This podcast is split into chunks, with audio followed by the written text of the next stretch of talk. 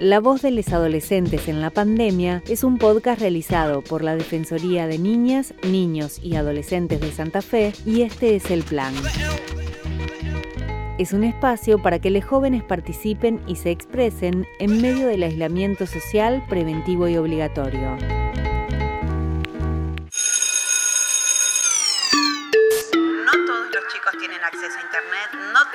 Chicos tienen una computadora o un teléfono con un Android que habilite a descargar la aplicación. Si hay un 20% de chicas, de alumnas y alumnos que no pueden conectarse, ¿el gobierno no va a atender esa situación? Esto es un trabajo de hormiga. Eh, tiene su tiempo, tiene su adaptación. El COVID no va a desaparecer. Lo que tenemos que hacer es en esas localidades, en esas provincias, establecer el distanciamiento social. Si tuviésemos que imaginar el aula hoy con ese retorno presencial, ¿cómo sería? ¿Cómo la podríamos describir? No vamos a volver a la escuela que conocimos. No sabemos por cuánto tiempo, pero no vamos a volver a la escuela que conocimos. Episodio número 4. La escuela en tiempos de pandemia. ¿Cómo cambió la escuela en cuarentena? ¿Tenés clases virtuales? ¿Te dan mucha tarea? ¿Cómo te imaginas la vuelta al cole?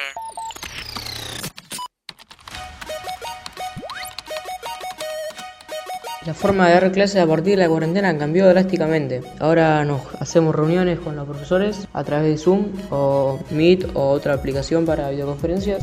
Cambió una banda, porque antes ibas, agarrabas, te sentabas en un pupitre, si no entendías te explicaba, como no estamos en la escuela y lo tenés que hacer en casa sola, como que si no entendés es un bolón y si tu mamá tampoco entiende, ay, al horno fuimos.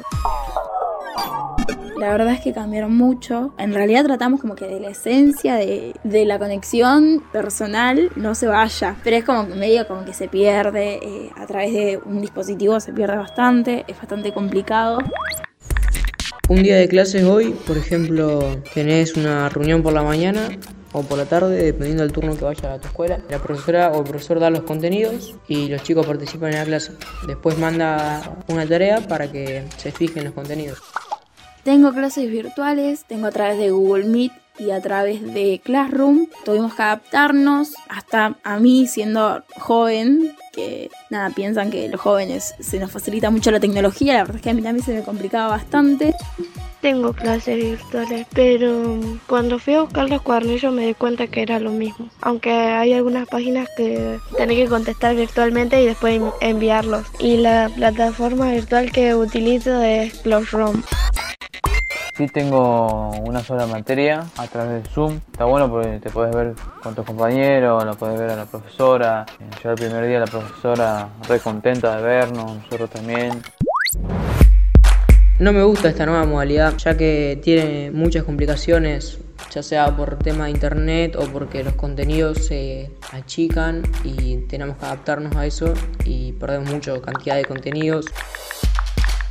La forma que tenemos de contacto está buenísima porque ellos nos preguntan que si necesitamos libros, si entendimos. Cuando necesitamos libros para lengua, matemática o cualquier materia, podemos ir a buscar a la escuela, que ellos nos dan una fecha, eh, un día, el horario. Mucho esta nueva modalidad no me gusta. Hablar por WhatsApp y verse por redes no está bueno. Que no es lo mismo estar al lado de tu compañero, ayudándolo o bueno, estar con él ahí.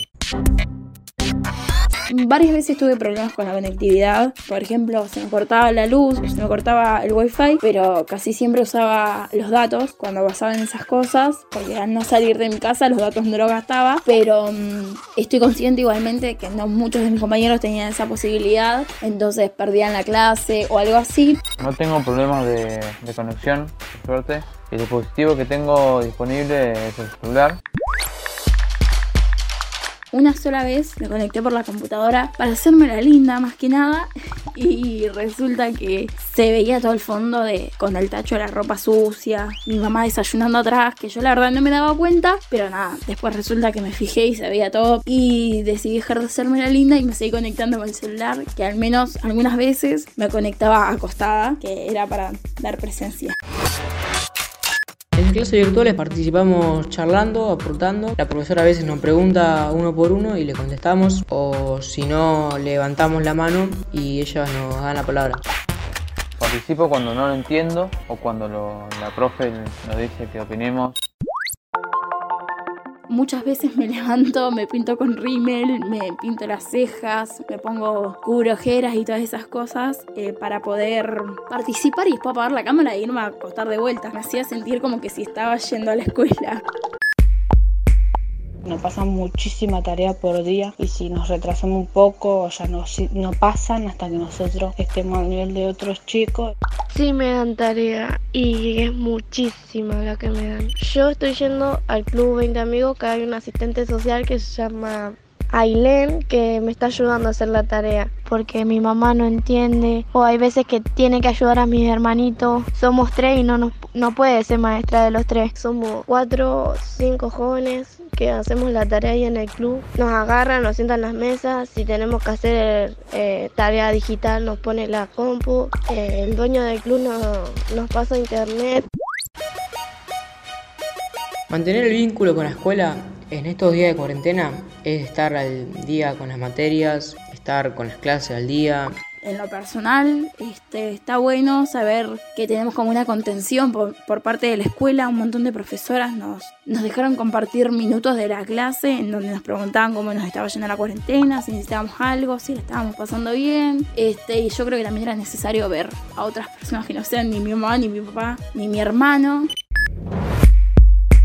Sí, me encantaría volver como era antes, porque ahora con esto del distanciamiento social no puedes acercarte a tus compañeros, a darles una mano, ayudarnos hacer algo, jugar o abrazar cuando lo necesites, ¿no? Extraño sentarme a escuchar una clase y a tomar mates y compartir la bombilla y también compartir los recreos y sentarnos ahí en el solcito de invierno que es cálido y sentarnos todos así amuchaditos y reírnos, jugar al uno. El primer día de vuelta a clases presenciales me lo imagino raro. Me imagino llorando y muy ansiosa también. Yo estoy en quinto, así que poder usar el uniforme, pintarme, ir a la escuela y llegar y reencontrarme con mis compañeros, con la portera. Ay, ojalá falte muy poco. Y me imagino a yo y todos mis compañeros dándonos un abrazo porque hace una banda que no nos vemos.